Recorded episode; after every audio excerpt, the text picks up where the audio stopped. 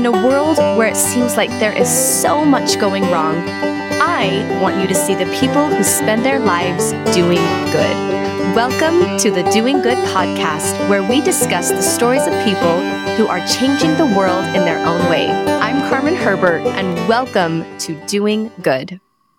Hello, everyone. I am thrilled to have on the podcast today Alysha Audd. Alysha is a wife, mother of two teenagers, an avid fan of football and baseball, watching with her family. She says that her favorite teams are whichever teams her son is playing on. So that is awesome. Alysha was born in New Jersey, but grew up in Alabama. She was baptized a member of the Church of Jesus Christ of Latter day Saints at the young age of 21 while she was a student in college. Which college did you go to, Alysha? At that point, I was just going to a junior college, but I oh. graduated from Utah State. Oh, awesome. Okay. Alysha experienced the true meaning of the refiner's fire when she was diagnosed with multiple sclerosis only four months after being baptized. That experience truly shifted her perspectives and goals in life. After a 12 year break from academic studies, Alysha returned to college and graduated, oh, here we go, cum laude from the U- Utah State University with a degree in communication studies at the age of 35. That is amazing and no small feat. That is incredible, Alysha. Alysha is a certified instructor by the Utah Department of Health and teaches classes to help individuals live well with chronic conditions, chronic pain, and diabetes. She also speaks nationally as a patient ambassador for a leading pharmaceutical company. As a public speaker, Alysha has spoken in professional settings, educational assemblies, and religious firesides, conferences, camps, and meetings. Alysha, wow. I cannot wait to talk with you today. Welcome to Doing Good. Thank you. So, quite the resume. That is amazing that you decided to go back to school. So, let's just start yeah. there. What made you decide to go back to school and pursue your education at in your 30s?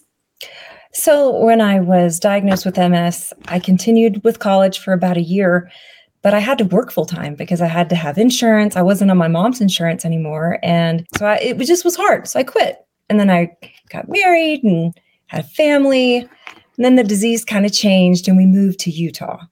And we moved to Utah so my husband could finish his academic studies. And he's originally from Utah, but we moved back to Utah. And uh, so he was going to Utah State. And while he was there, I thought, hmm, I could finish mine too. And I, I did. I started school in 2000 and I think 12 or 13. And finished in 2015 and the I did it for a few reasons. I did it for one because I just wanted to finish what I started, you know? Yeah. I just wanted to finish it. I'm not a quitter, you know. And another reason is because I wanted to be an example to my kids, you know, to kind yeah. of show them how important not only education is, but just not giving up. Just pursue your dreams. Whatever's hard, whatever tries to stand in your way, just push through it, you know? There's accommodations that can be made and you can do it. And then the final and third reason why I finished my education was just to show MS that it does not have me. I There's a saying that. I'm sure with every disease people say this, but it's I may have MS, but MS does not have me. I and so that. and that's just a saying that a lot of people with MS or whatever say, but I just I just wanted to do it just to just to do it, you know, just to be strong. I think that is so admirable. One of my good friends is David Osmond, and he also yes. does not have MS, or, or he, he, MS does not have him, and and he, yeah. he does say that saying is I don't have I have MS, but it does not have me. Yeah, and I think it's very it's, common. It is such a positive mindset like yeah i i this is something that i'm dealing with but it, it does not control me i i my mental yeah and emotional power and spiritual power is so much stronger than what my physical body is going through. And have you found that having that mindset actually does impact your physical conditions or your physical eh, you know with ms do you find that if if you are mentally emotionally spiritual strong spiritually strong you feel physically stronger and empowered as well? For me i feel that i do. And the reason i say that is because for me, I try to keep an eternal perspective. You know, I try to think, all right, this is really hard. Like, like in 2007, which was about seven years after I was diagnosed, I became really sick. I developed something called Shigella, which is like a intestinal thing. I ate something, it made me super sick. It was right before Christmas. I developed like this huge 104 point something fever. Oh my goodness. Yeah, an ambulance came and got me, took me to the hospital. I was there for about 2 weeks over Christmas. It's crazy. No. Yeah. And so um that was really hard. But then after that, it affected my MS because it it brought on my so I walk with a walker and that brought that on. I just got super sick, super weak. The disease just kind of changed. And that changed my mindset. When I was first diagnosed, I had MS, but nobody really knew it. You know, I didn't look sick. I didn't look, I used to get the, oh, but you look so good, you know, and and it, it wasn't it wasn't really physically known. But then it changed. And I had to really rely upon my testimony of the atonement but I had to also really keep an eternal perspective. So, as far as being strong physically, I feel that having MS has helped me to just rely upon or not really rely well yeah rely upon it but just really find my strength through that eternal perspective to know that this life is not the end it wasn't the beginning and it's not the end so I, I think that holding on to that perspective is really what keeps me going because I really do have bad days and I get frustrated. Yeah. I'm like, ah, oh, these legs, they used to run, they used to dance, they used to do yeah. all this. Now they're barely walking. But I just keep going and I keep doing my exercises and I keep doing therapy and I it just keeps me going. That is so inspirational. And it I'm sure people listening, it's like, okay, well, that sounds so great. And but you know, if I were to tell someone, hey, just keep going and be positive, I wouldn't really have much credit because I haven't experienced a, a, chronic or physical, you know, illness. And you have. And so when you talk to people and you're like, I'm living it, I've been through it, and here's here's how this has helped me and how I can help you. I think that's incredible and so admirable. Not only that you are able to stay so positive but that you decided to use that and your trial to help others with with what you do now as, as, as a public speaker and, and an educator on how to truly live a full night a full life with something as debilitating as ms and for those that don't know multiple sclerosis literally means many scars and it's like little lesions on your brain. And and it, it can affect that's the thing about ms and that i've seen in friends that I've had. My my amazing voice teacher, Dean Kalen, was diagnosed with it and has dealt with it. And it's so it's so funny because it can get worse, it can get better. You can be in a wheelchair, you can be walking. It's it's like random things affect it. One of yeah. David Osmond, one of my good friends who has it, his was triggered by a mosquito bite. He got West Nile virus and it was latent within him. And his father, his incredible father, has it and he didn't even know he had it. And then he got a mosquito bite affected his immune system, triggered MS, and exactly. it's it can be it, it, they it, it's pain on a daily basis. It, it can vary. So, for those that don't know, tell us a little bit about how you knew you had it, how you were diagnosed with it, and really truly like what does that mean on a daily basis for you i am dealing with multiple sclerosis so i was about 20 years old and i started experiencing just numbness a little bit, but I paid no attention to it. I had numbness in my feet. I used to go out and dance a lot with my friends. And so I attributed it to the shoes I was wearing. I thought, ah, it's these shoes. They're too high or they're too tight. I thought nothing of it. And then, like was said when you introduced me, I was diagnosed with MS four months after I was baptized.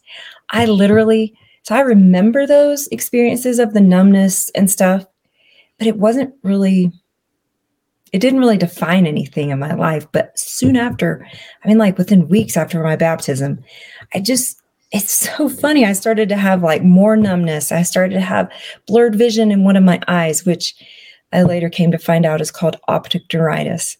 I had gait issues like walking, my balance was off, just different things. And I attributed a lot of it to just activity. I thought, ah, I have pinched nerve yeah pinch nerve you know and i i remember my mom and i even i remember at first she thought oh you need to go to a gynecologist it may be a blood imbalance maybe you yeah. a certain vitamin and so i went to the gynecologist and he was like no you need to see a sports medicine doctor. So I saw a physiatrist, sports medicine. He was like, "No, this seems more neurological. Let's go to a neurologist." And in my mind, when he said neurologist, I thought, "Well, that makes sense. Yeah, it's a pinched nerve. That's neurologist."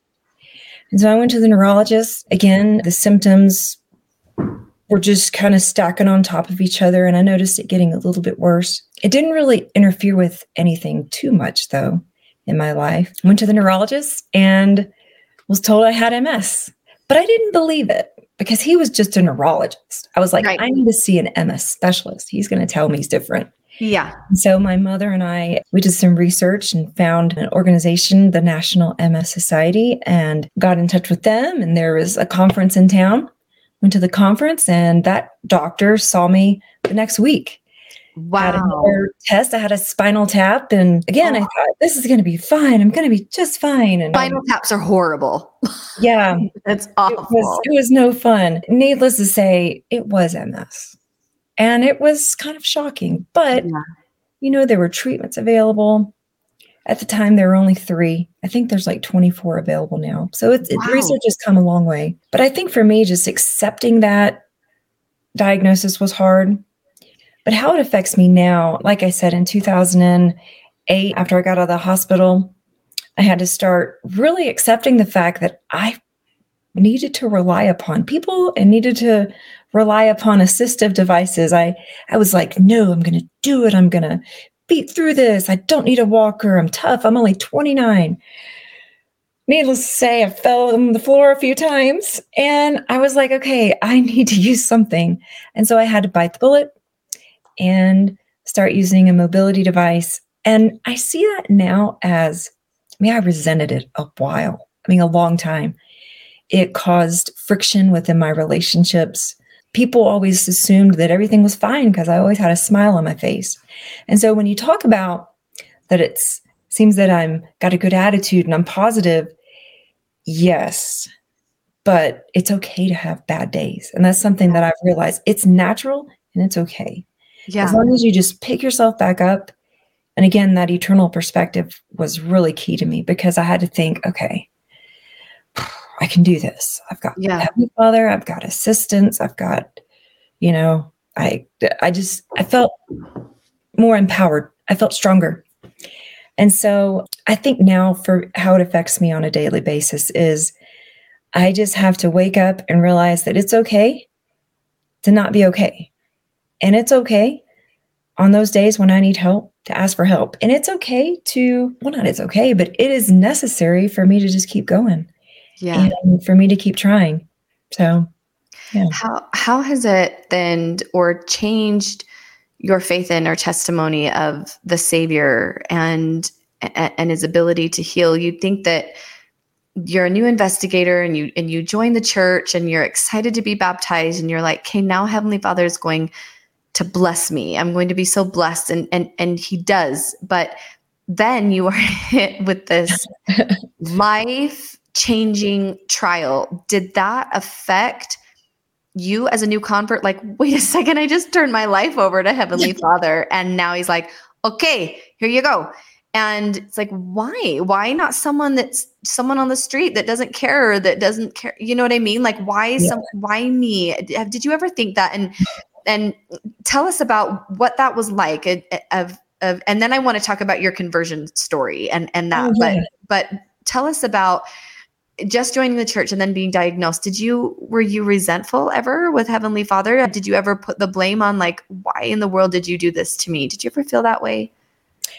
So there's several different parts to that answer.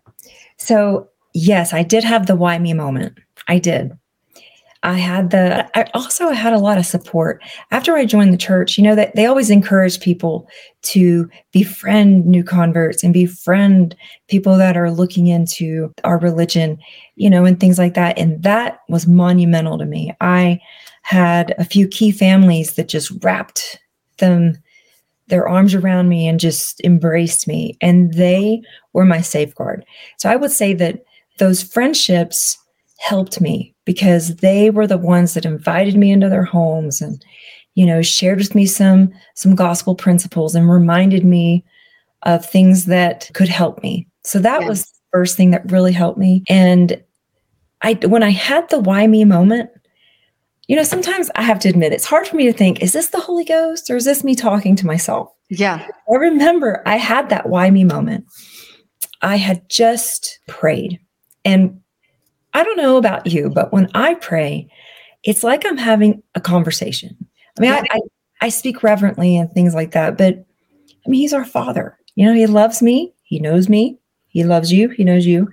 And so I was very open and honest. And I just poured my heart out. And I was like, why? Why me? I I just completely changed my life. I stopped doing XYZ, ZYX, you know. I changed everything. I stopped hanging out with these people. I put my life on a good path. Why? And I remember just having the impression come upon me of, why not you? Yeah, I, I don't know. I mean, I just had the why me, why not me moment. You know, I'm not any better than anybody else. I'm not any different. I, you know, I just learned about how we're all on this earth to learn and to grow and to experience.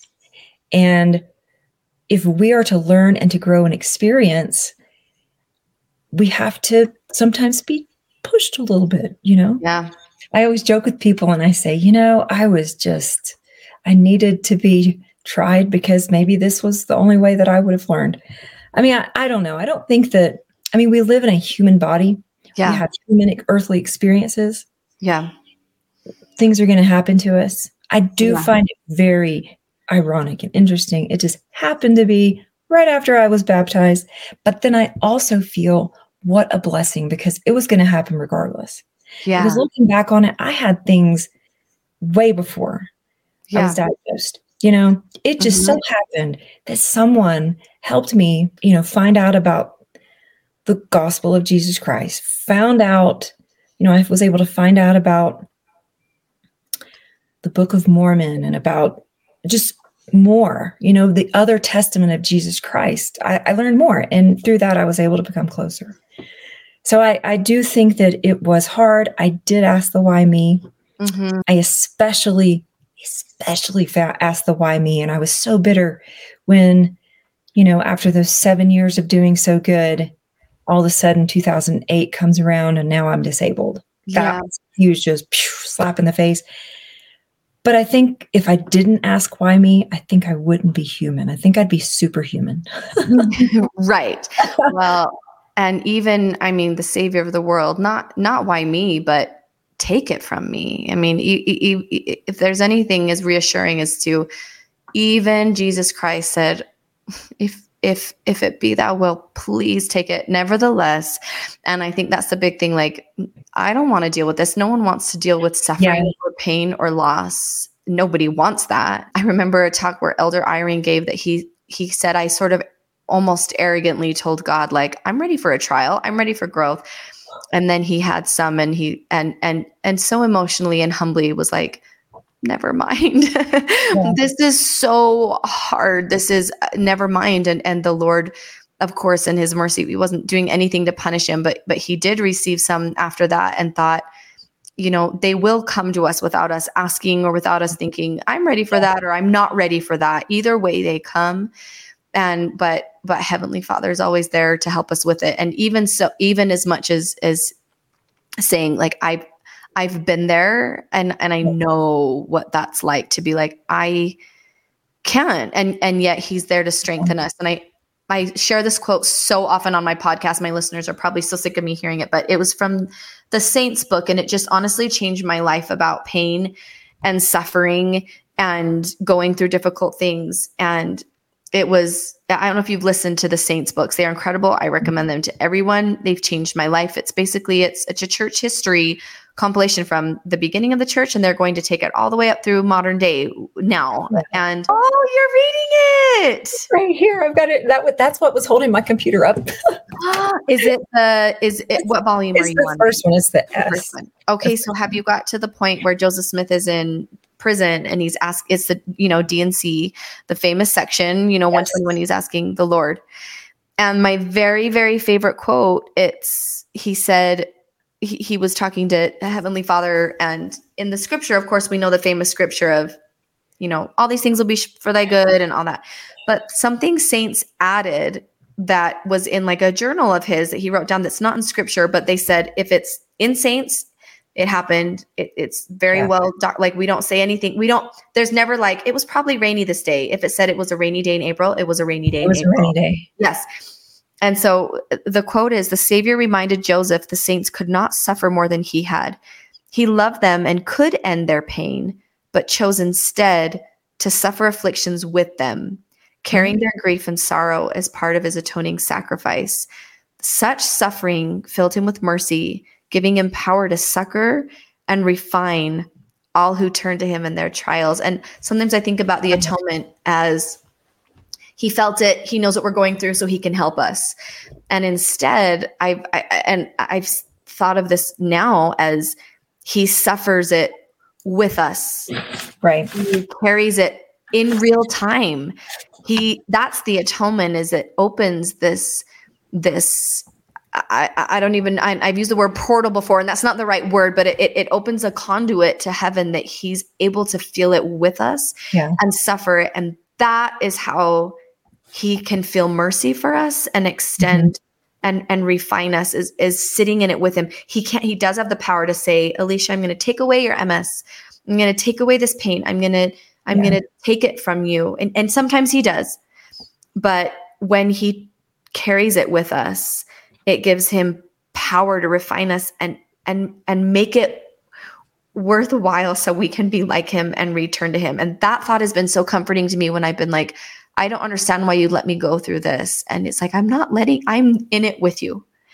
And that's, yes, and that's a better so thought. True. Yes. I like to think of the Savior as not only our Savior, right? Jesus is obviously our Savior. He's our advocate with the Father, which we know, but he's also our friend.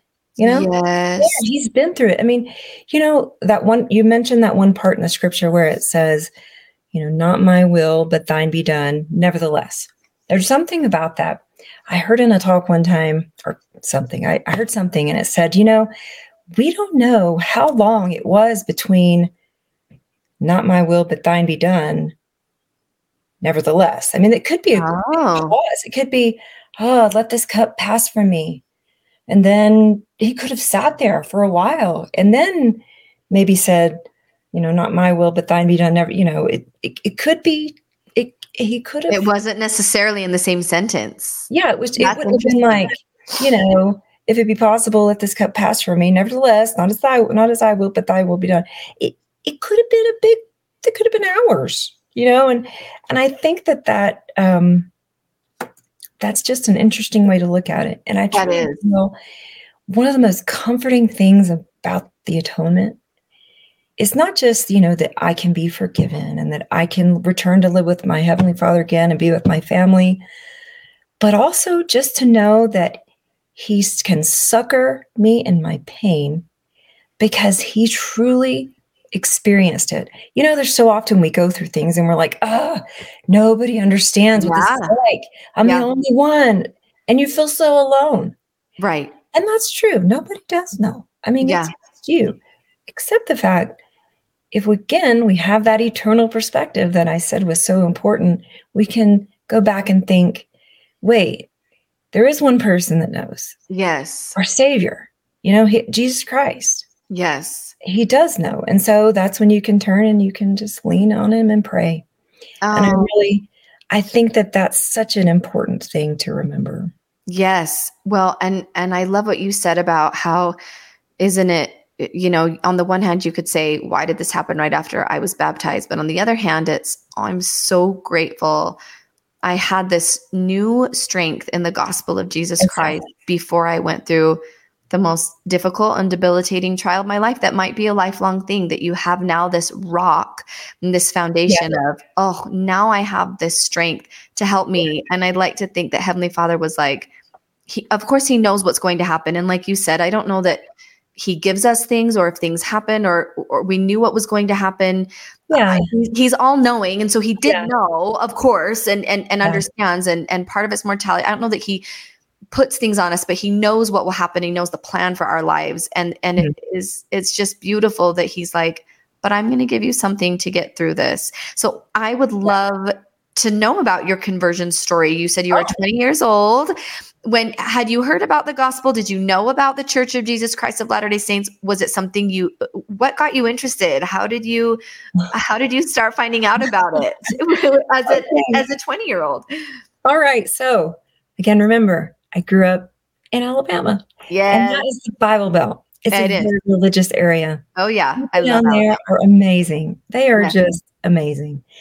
There's all kinds of religions and just people that are trying their best to get closer to Jesus Christ in the yeah. best way they know how.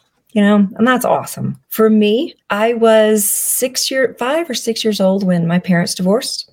We moved to my mom and I moved to Alabama, and my family was Catholic. But my mom, right after we moved to Alabama, she started drinking a lot and became an alcoholic. Now, I am an only child with my mom, and so it was just me. And I it was really hard to be an only child and have a mother that was an alcoholic. She ended up divorcing again. She remarried when we moved to Alabama. She divorced and it was a good long 10 year stretch of her drinking right before I became able to drive, right before I turned 16. Things totally changed and she hit what she calls her rock bottom.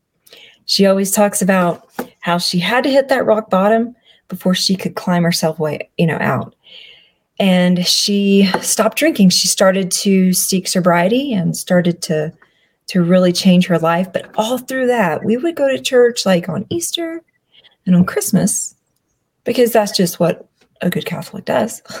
We would go to church when we needed to but i didn't really go to church much else. I remember going to other churches. Like i remember one time there was a big, huge church in the town I grew up with, and it was a Baptist church. I remember I went there. I think I even remember being baptized in that church. I don't remember much, but so I always was around religion. I remember we went to a non denominational church a little bit. But in high school, the final high school that I went to, I was in high school with this guy. His name was Donnie, and he was a member of the church. Now, granted, Donnie wasn't active in church, but everybody knew he was a Mormon. And I'm, yeah. I'm doing quotation marks because, you know, yes, that's how he was known. And in our school was, oh, sure. Mormon, quote, quote. Yeah. And everybody was trying to, quote, again, save him.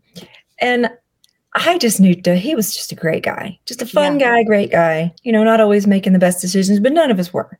Yeah. His mom and his, his mom and his family were just very strong people, just really good. Well, after high school, I started to hang a little bit, hang out a little bit more with him. We ended up dating. And so I was at his house even more. Again, he didn't go to church, but whenever I would go to his mom's house, there's pictures of Jesus, there was pictures of like good quotes and sayings on the wall. You know, whenever they would have dinners, they would pray. And I I loved hearing their reverent way of praying. I just, I don't know, it just, it encompassed me. I thought that's really neat. Aww. But at the same time, I had all these other people saying, oh, Donnie's going to hell. He's a Mormon. He's bad. And I, I just, those two things conflicted. I thought, how can they say this when he's living such a wonderful life? And so he had a roommate, and the roommate had just gotten off of a mission. And the roommate always had missionaries come over. They would go out and he would this roommate would go out and teach with the missionaries. And so when the missionaries would come over to pick up his roommate Jason, they would see me at the apartment and they would talk to me and I was nice and I would talk to them. They asked me all kinds of questions. They asked me about if I was interested in family history. No, I wasn't. I had no interest in family history. I I didn't know my dad at the time and so I I just family history was kind of a sore spot to me.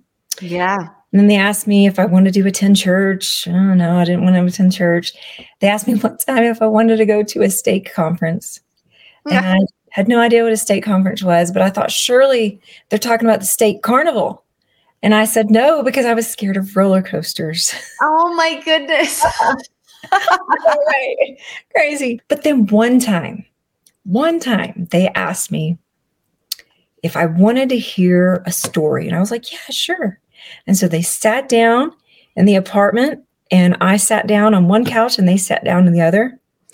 And can you imagine what story they wanted to tell me? Maybe the first vision? Yes, the account of the first vision.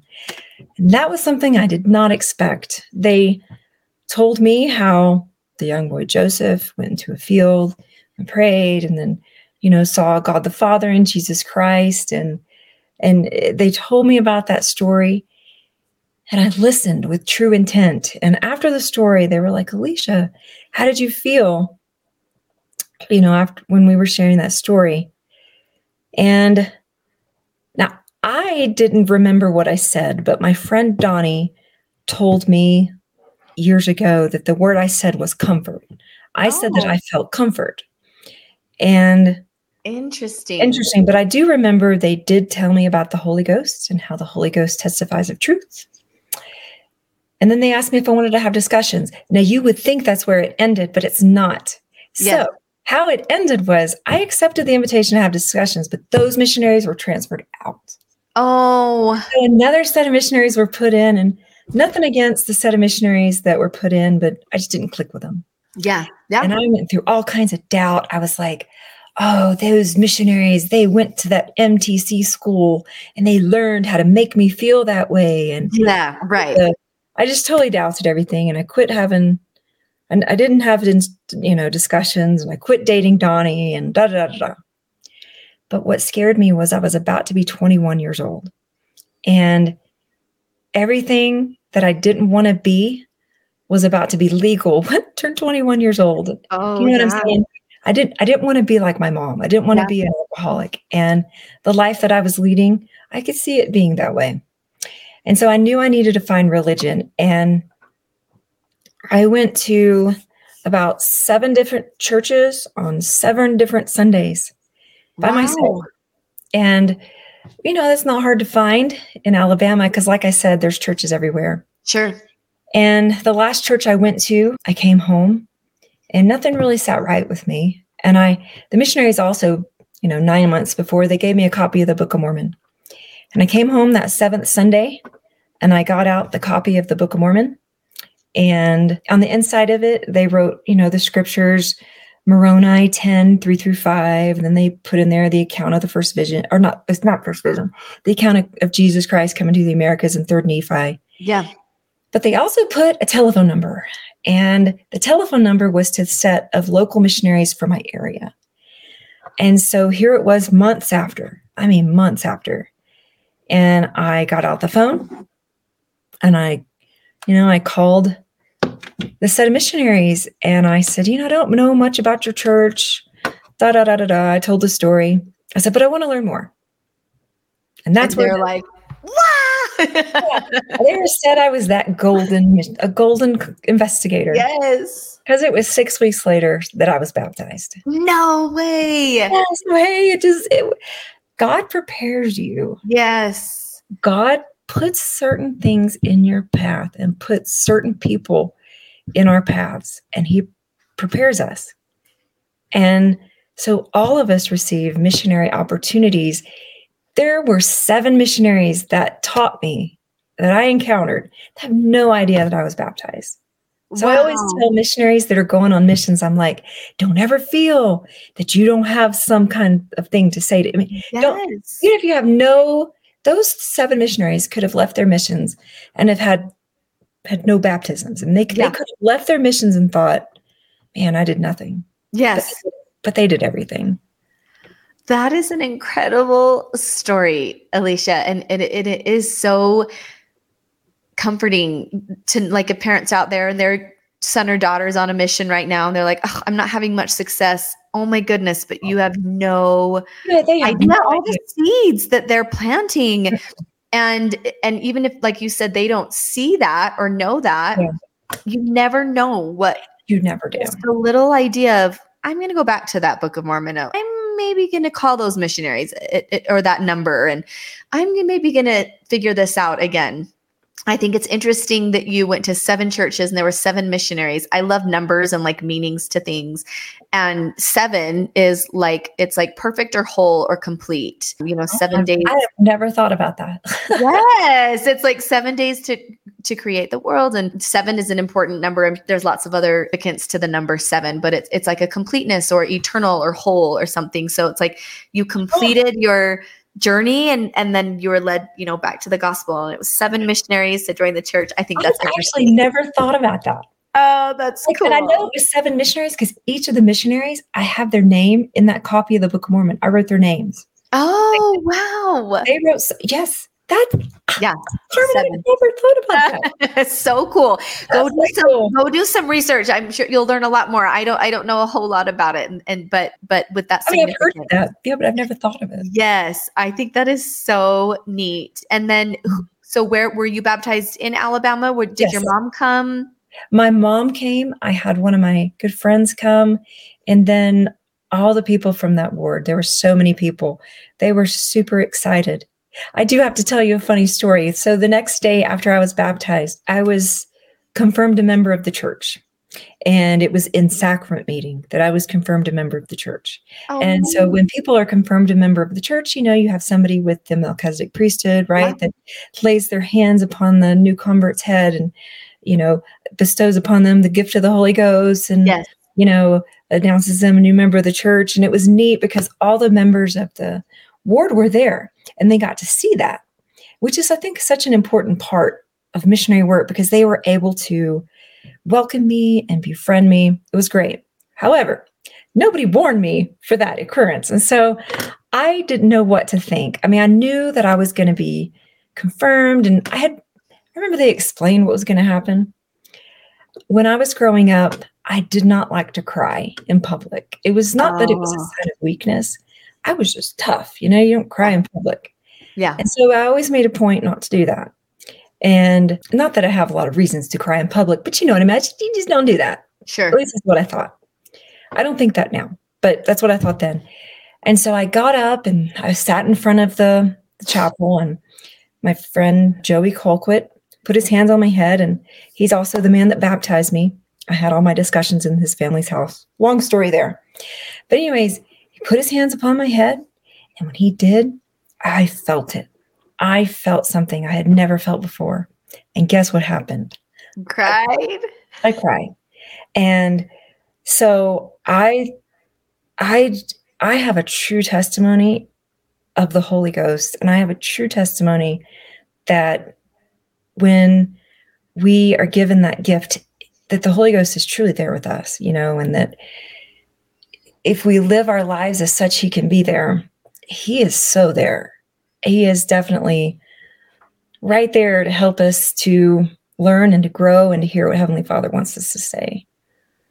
So, Oh, that is an incredible story and and wow just such a great reminder to everyone listening that we can be such a great influence on those around us and that that word that wrapped their arms around you that but you help strengthen probably lo- a lot of their testimonies to be able to see that and witness it i think that's so special that they do the confirmation and sacrament meeting that not only everyone can see you like you Mhm. said to welcome you and embrace you like but also just oh it just it just makes me emotional thinking about it like how beautiful that is like this is the whole point of the gospel is bringing Yeah. others into the house of god and, and, and Yeah. the gospel family and i heard uh, we my husband and i did sealings in the temple a few weeks ago and our sealer said that he had someone that was a linguistics major come a few nights before and it was so cool because they were going over a lot of the words in the sealing blessing and he said this is what this means and this is what that means and he's like it's incredible that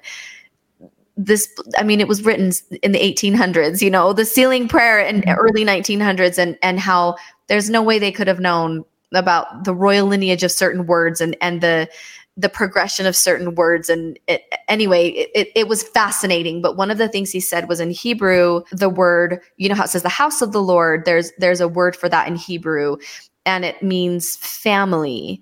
And so on the temples where it says the house of the lord it, it in, in hebrew one of the interpretations is the family of the lord.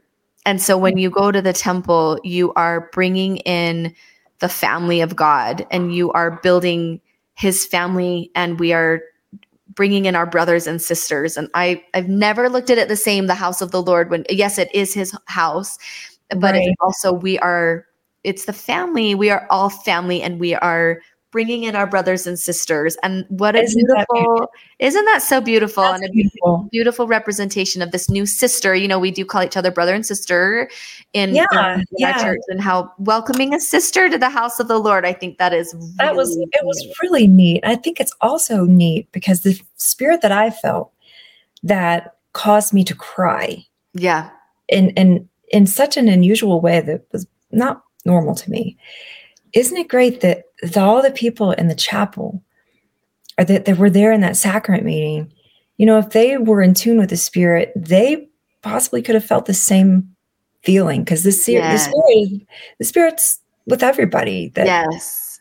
even members even people that are not members of our church you know they feel the spirit. That's how that's what brings people to christ. It is. You know, that's, that's what brought me to seek out more and that's what brought me to know the truth was was the spirit of you know just knowing yeah i think that's beautiful and i yeah it's really neat when you think about it It is. It is. And I try to point that out to my boys as often as I can. When we're sitting around dinner or talking about something and we can feel the spirit, I'm like, this is the spirit. This see this peaceful, Right. beautiful, happy, and it's different than just being quiet. And like you can be quiet and not be Right. peaceful. Yeah. or you can be at you can be, you know, in the mountains or at a family reunion and everyone's laughing and loud and feel the spirit. It's it's a tangible different thing. And I Right. try to point that out as often as possible so they can start to recognize, oh, it's this specific feeling and it's it, it's different than anything else and it surpasses understanding and it, it it's it's different than feeling excited or happy, although you can Right. feel there's a specific feeling that that that I try to point out. And and I wonder, Alysha, if in your work when you when you talk to others about living with chronic illness and and I know that you know you I don't know how often you get to you know obviously bear your testimony when in, in work settings and things like that but have you been able to feel that spirit when you are talking to others about living with chronic illness and do you feel like because you deal with this and you're you're so familiar with suffering that you maybe feel that in in a different way than than others do Yeah. So that's a great question. You know, in Doctrine and Covenants, you were talking about Joseph Smith, how that the big scripture, the fame, I think it's what D&C 120 or one, whatever it is, Yeah. where he is told that the things that he goes through, they will give him experience and be for his good. Now, there's one thing with that scripture that I have always thought. I've always thought that they can give us experience and be for our good, but it's up to us, I think, to allow them to give us that experience and to be for our good. Mm, We have that choice because Yeah. they the things we go through could also be for our, you know, damnation. They could Right. be they could be bad for us and not Right. for our good. right And so, speaking of the work that I do, I try to take the things that I have been through, you know, whether that be, you know, having a mom as an alcoholic and growing up in that environment, because that was really hard. And there's a lot of things that I learned and gained, or whether it be with me, with my 23 years of living with this chronic illness and all the things that have come because of that, whether it's a physical disability or you know emotional disturbances depression whatever it is i try to take those things and i don't necessarily i mean i can't use religion in the classes that i teach so much because it's a Right. scripted thing that i use right for the department of health but i try to definitely let my light shine i mean people there know that i definitely rely upon something more than just medicine and physical therapy. I mean, I, I totally rely upon the Savior. But I, I do want to say, though, one thing that I often tell people that are, and this this is not with my work, but this is something just with speaking in public with like church settings and stuff, and also with speaking about the Holy Ghost. So a lot of people do ask, how can I feel the Spirit? How do I know if it's the Spirit? My experience, a lot of people think, oh, it's got to be this burning, this Ugh. My experience really wasn't that way. My experience, it was more like you said, more of a peace, you know, and it was when I was investigating the church, a lot of my friends from the South. I had one particular one that was going to school to be a Baptist preacher. And some I can't remember if it was him or if it was somebody else, but they gave me a an anti an anti book, you know, a book yeah. against the Church of Jesus Christ of Latter Day yeah. Saints. Yeah. And I I did I picked it up one night and I did read it. This was before I contacted the missionaries. Oh. I did pick it up and I I looked at it and and I got this really dark feeling. And so I remember I called up my friend Donnie and I, I, I remember I said, I told him how I was feeling about this book. And he brought up something that was very unique. He asked how I felt when I read the Book of Mormon. How do you feel when you read the Book of Mormon? And I was like, well, I don't really feel anything. I just don't feel anything. I just read it. Well, how do you feel when you read this other book? I feel dark. And it was that analogy, like that comparison, that allowed me to know the difference between something of God and something that right. Was. And so it wasn't so much that I felt this overwhelming, like, aha moment. It was more just a peace. Just peaceful. Know? I think sometimes we as members of the church get caught up and expect to feel this burning in our bosom and just knowing for sure. But I don't feel like a lot of times maybe we don't feel that way. Maybe it's yeah. just the peace.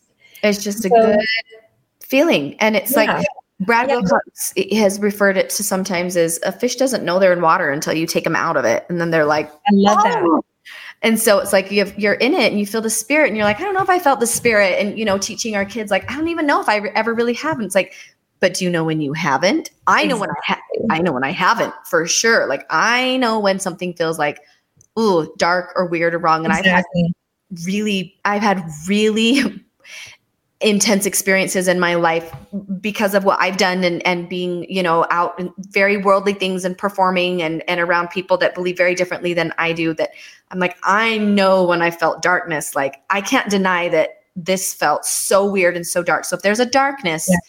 there has to be a light, you know, if there, I know yeah. Satan is real. I, and so exactly. then, then I know that then there's a God and, and it is, it's like just feeling an over, it, just an overall sense of, well-being and peace and just comfort even amidst really hard and difficult debilitating illness and trials you still have this overall sense of it will be okay and that's my favorite favorite quote by president hinckley like it'll all work out yeah. it'll all be okay it's just this feeling of even when it's not even when things you're like but things are going badly for me but right. but you still have this but it'll be okay and it'll work out. That yeah, that's it. And that's that's the key thing through it is just again, keeping that perspective because I tell people often that, you know, sometimes the things that we go through in life, it's like a storm. Yeah. You know, yeah. the rains are going to be hard. They're going to be tough. They're going to drown us they, or try to drown us. But I always tell people that you can survive that storm. Yes. You know, you can get through those hard rains. Yes. You know, and and that's where I think that that eternal perspective is what helps us truly triumph through the trials that we're going through in life. Is that eternal perspective? And so a lot of people ask me what because my theme of of what I do when I speak is triumph through trials. Yeah. And I really think that eternal perspective is how you triumph. Because Ooh, I love that. It's it's just because we can get so consumed on the here and now. But if you just look at the big picture, and that's how I personally do it. I have bad days, I have bad moments. But somehow, when the Holy Ghost is with me, which is always, you know, I am reminded very quickly that it's going to be okay. Like you said, it's going to be okay.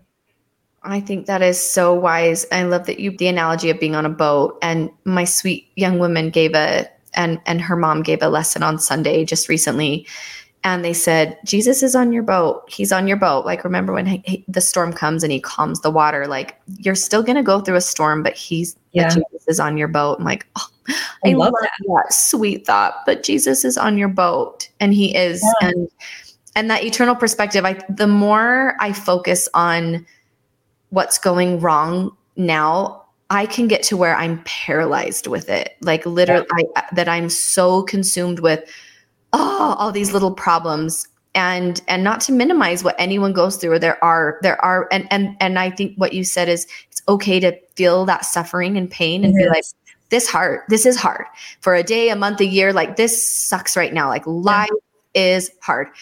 But when you do think about, okay, but does Heavenly Father have my back and is he going to be there with me? And is, are things going to work out? There is always peace that comes for me when I think, okay, but even if it's the next life, like he's going to make it work together for my good. And I don't know yeah. how, but he will. And and that always I love that you brought that up because that always brings me comfort too, is just thinking about eternity. Like, I don't need to worry so much about I didn't do this or this didn't work out for me. I failed at this. This one thing that I wanted so badly didn't happen. And so is my life over? No.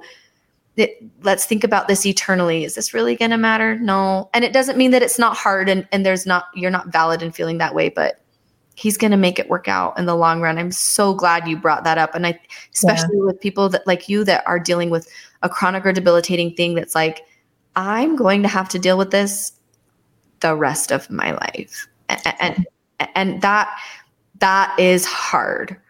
And yeah, you've got one of two choices. You can conquer it or it can conquer yeah, you. Absolutely. And I was too young to let it comfort me. I wanted to I wanted to have a good life. Yeah. And you adapt and you accommodate what you can. And and when you do those things, when you adapt to your challenge and you accommodate what you can't do anymore, you can you can have a good life. And you can still That's so mm-hmm. hopeful. And people that celiac disease or you know diabetes and like changing their eating and i mean big things that are like oh, my whole life is going to be different.